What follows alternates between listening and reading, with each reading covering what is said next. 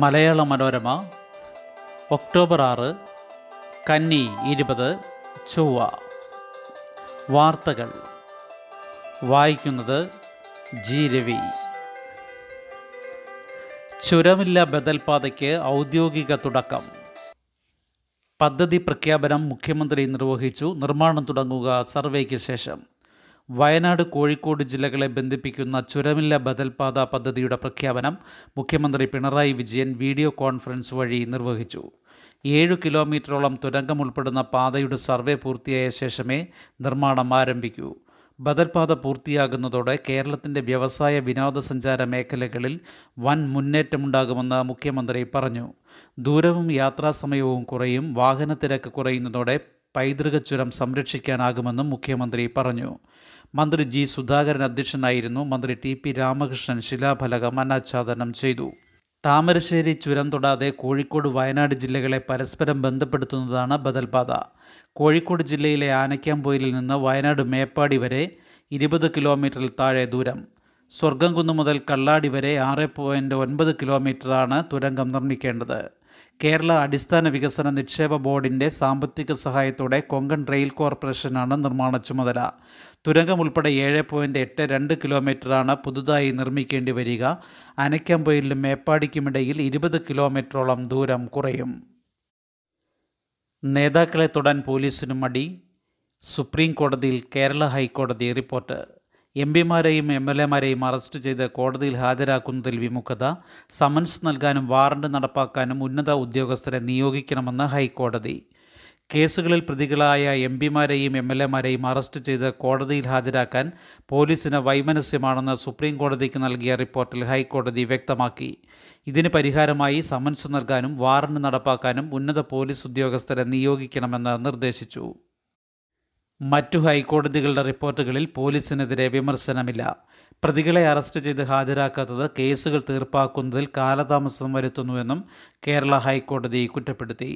ഹൈക്കോടതി ഏതെങ്കിലും കേസ് എടുത്തു പറഞ്ഞിട്ടില്ലെന്നും പൊതു സ്വഭാവമുള്ളതാണ് റിപ്പോർട്ടിലെ പരാമർശമെന്നും കേസിലെ അമിക്കസ് ക്യൂറി വിജയ് ഹൻസാരിയ പറഞ്ഞു. കേസ് ഡയറി ഇന്ന് ഹാജരാക്കണമെന്ന് എൻ ഐ എ കോടതി. യു എ പി എ ചുമത്തിയ നയതന്ത്ര പാഴ്സൽ സ്വർണ്ണക്കടത്തിൻ്റെ കേസ് ഡയറി ഇന്ന് ഹാജരാക്കാൻ എൻ ഐ എ കോടതി നിർദ്ദേശിച്ചു. ജിപ്സിലടക്കം എട്ട് പ്രതികൾ സമർപ്പിച്ച ജാമ്യാപേക്ഷയിലാണ് ഉത്തരവ്. ഇത് രണ്ടാം തവണയാണ് കേസ് ഡയറി ഹാജരാക്കാൻ കോടതി ആവശ്യപ്പെടുന്നത്. പ്രതികൾക്ക് മേൽ ചുമത്തിയ കുറ്റങ്ങൾക്ക് വ്യക്തമായ തെളിവ് കണ്ടെത്താൻ അന്വേഷണ സംഘത്തിന് കഴിഞ്ഞിട്ടുണ്ടോ എന്ന് പരിശോധിക്കാനാണ് കോടതി ഒരുങ്ങുന്നത്. പ്രതികൾ ഭീകര സംഘടനകൾക്ക് പണം നൽകിയതിനും രാജ്യത്തിൻ്റെ സാമ്പത്തിക സുരക്ഷയെ അട്ടിമറിക്കാൻ ശ്രമിച്ചതിനുമുള്ള തെളിവുകൾ ഹാജരാക്കാൻ വൈകരുത് എന്നും കോടതി പറഞ്ഞു. തെളിവ് ഹാജരാക്കിയില്ലെങ്കിൽ ജാമ്യാപേക്ഷയിൽ അനുകൂല നിലപാട് സ്വീകരിക്കേണ്ടി വരുമെന്ന് കോടതി വാക്കാൽ മുന്നറിയിപ്പ് നൽകി. സ്വർണ്ണക്കടത്തിൽ നേരിട്ട് പങ്കെടുത്തവർ, ഗൂഢാലോചന നടത്തിയവർ, പണം മുടക്കിയവർ എന്നിവരുടെ പട്ടിക തിരിച്ച് സമർപ്പിക്കണം. സ്വർണ്ണക്കടത്തിന് പണം മുടക്കിയ പ്രതികൾ ഭീകരപ്രവർത്തനത്തിന് പണം നൽകിയവരല്ലെന്ന് പ്രതിഭാഗം അഭിഭാഷകൻ വി ടി രഘുനാഥ് പറഞ്ഞു. എൺപത് ദിവസമായി റിമാൻഡിൽ കഴിയുന്ന പല പ്രതികളും ഇ എ പി എ വകുപ്പുകൾ പ്രകാരം കുറ്റം ചെയ്തവരല്ലെന്നാണ് വാദം. എൻ ഐ എക്ക് വേണ്ടി അഡീഷണൽ സോളിസിറ്റർ ജനറൽ നേരിട്ട് ഇന്ന് കോടതിയിൽ ഹാജരാകും. കേസിൽ മൂന്ന് പ്രതികൾ സമർപ്പിച്ച മുൻകൂർ ജാമ്യാപേക്ഷയും കോടതി പരിഗണിക്കും. വൈദ്യശാസ്ത്ര നോബൽ വൈറസ് പോരാട്ടത്തിന്. ഹൈപ്പറ്റൈറ്റിസ് സി അറിവ് രോഗവ്യാപനം കുറച്ചു. അമേരിക്കൻ ശാസ്ത്രജ്ഞരായ Harvey J Alton, Charles M Rice, British ശാസ്ത്രജ്ഞൻ മൈക്കിൾ ഹാൾട്ടൺ എന്നിവർക്ക് ഈ വർഷത്തെ വൈദ്യശാസ്ത്ര നോബൽ പുരസ്കാരം ലഭിച്ചു. ഹൈപ്പറ്റൈറ്റിസ് സി വൈറസിനെ കണ്ടെത്തിയതിനാണ് പുരസ്കാരം. സുവർണഫലകവും ഒരു കോടി സ്വീഡിഷ് ക്രോണയും ജേതാക്കൾക്ക് സമ്മാനമായി ലഭിക്കും. കോവിഡ് പശ്ചാത്തലത്തിൽ ആഘോഷങ്ങളില്ലാതെയാകും പുരസ്കാരദാനം. വൈദ്യശാസ്ത്ര നോബൽ ഇത്തവണ നൽകിയിരിക്കുന്നത് മെഡിക്കൽ ഗവേഷണ രംഗത്തെ സവിശേഷമായ കണ്ടെത്തലിനാണ്. ഈ വർഷത്തെ ജേതാക്കളുടെ ശ്രമഫലമായാണ് ഹൈപ്പറ്റൈറ്റിസ് സി എന്ന അജ്ഞാത വൈറസ് ശാസ്ത്രലോകത്തിന് മുന്നിൽ വെളിപ്പെട്ടത്. ഇതോടെ വൈറസിനെ നിർണ്ണയിക്കാനുള്ള രക്തപരിശോധനാ രീതി വികസിപ്പിക്കാൻ സാധിച്ചു. രക്തദാനത്തിലൂടെ ഈ വൈറസ് മറ്റുള്ളവരിലേക്ക് പകരുന്നത് തടയാൻ പരിശോധനകൾ സഹായകമായി. രോഗം ചെറുക്കാനുള്ള ആൻറ്റിവൈറൽ മരുന്നുകളും ഇപ്പോൾ ലഭ്യമാണ്. ലക്ഷക്കണക്കിന് ജീവനാണ് ഇതുവഴി സുരക്ഷിതമായത്. ഇക്കാര്യം നോബൽ സമിതി എടുത്തു പറഞ്ഞു.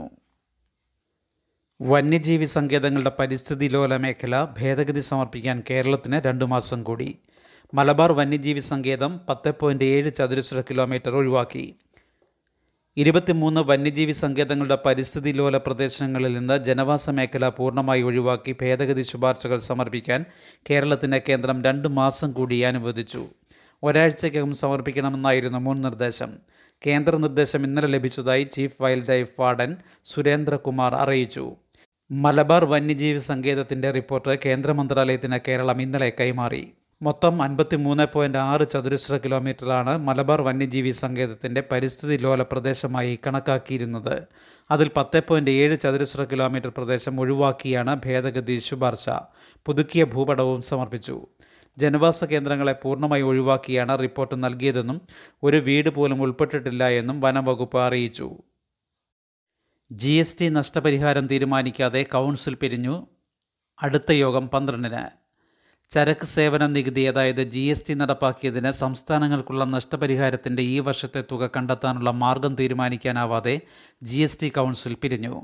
കേന്ദ്രം വായ്പയെടുക്കണമെന്ന നിലപാടിൽ ഉറച്ചുനിന്ന് കേരളം ഉൾപ്പെടെ പത്തു സംസ്ഥാനങ്ങൾ വോട്ടെടുപ്പ് ആവശ്യപ്പെട്ടു. വോട്ടെടുപ്പിൽ കേന്ദ്ര നിലപാട് പരാജയപ്പെടുമെന്ന സ്ഥിതിയിൽ ഈ മാസം പന്ത്രണ്ടിന് വീണ്ടും കൗൺസിൽ ചേർന്ന് അഭിപ്രായ ഐക്യത്തിന് ശ്രമിക്കാമെന്ന് കേന്ദ്ര ധനമന്ത്രി നിർമ്മല സീതാരാമൻ വ്യക്തമാക്കി. വീഡിയോ കോൺഫറൻസിംഗിലൂടെ നടത്തിയ യോഗം എട്ട് മണിക്കൂർ നീണ്ടപ്പോൾ കേന്ദ്രത്തെ അനുകൂലിക്കുന്ന വടക്ക് കിഴക്കൻ സംസ്ഥാനങ്ങളുടെ മന്ത്രിമാർ പലരും സ്ക്രീനിൽ നിന്ന് അപ്രത്യക്ഷരായിരുന്നു. അതാണ് വോട്ടെടുപ്പ് ഒഴിവാക്കാൻ കേന്ദ്രത്തെ പ്രേരിപ്പിച്ചത്. സ്കൂൾ തുറക്കാം, നിർബന്ധിക്കരുത്. വീട്ടിലിരുന്ന് പഠനം തുടരാൻ ആഗ്രഹിക്കുന്നവരെ അനുവദിക്കണം. വിദ്യാഭ്യാസ സ്ഥാപനങ്ങൾ തുറക്കാമെങ്കിലും കുട്ടികളെ ക്ലാസ്സിലെത്താൻ നിർബന്ധിക്കരുതെന്നും ഓൺലൈൻ പഠന രീതി തുടർന്നും പ്രോത്സാഹിപ്പിക്കണമെന്നും കേന്ദ്ര വിദ്യാഭ്യാസ മന്ത്രാലയം മാർഗരേഖയിൽ വ്യക്തമാക്കി. കൃത്യമായ ശുചീകരണം, അണുനശീകരണം, ഹാജർ സംവിധാനം എന്നിവ ഉറപ്പാക്കണം. ഈ മാസം പതിനഞ്ച് മുതൽ വിദ്യാഭ്യാസ സ്ഥാപനങ്ങൾ തുറക്കാൻ അനുമതി നൽകിയതിൻ്റെ അടിസ്ഥാനത്തിലാണ് മാർഗരേഖ.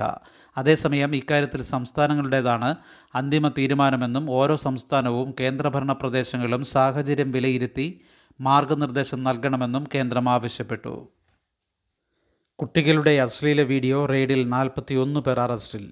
അറസ്റ്റിലായവരിൽ ഏറെയും ഐ ടി വിദഗ്ധരാണെന്ന് പോലീസ്.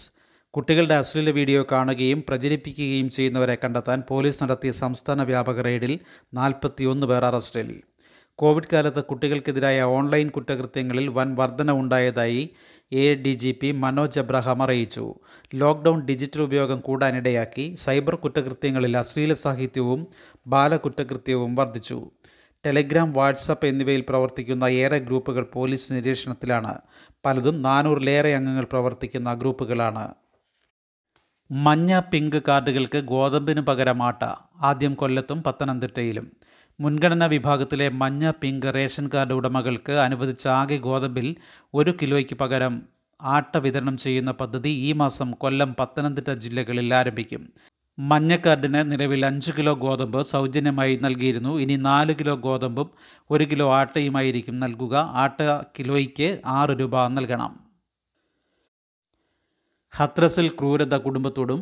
പീഡനം നടന്നില്ലെന്ന ഫോറൻസിക് സാമ്പിൾ ശേഖരിച്ചത് പതിനൊന്ന് ദിവസം കഴിഞ്ഞ്.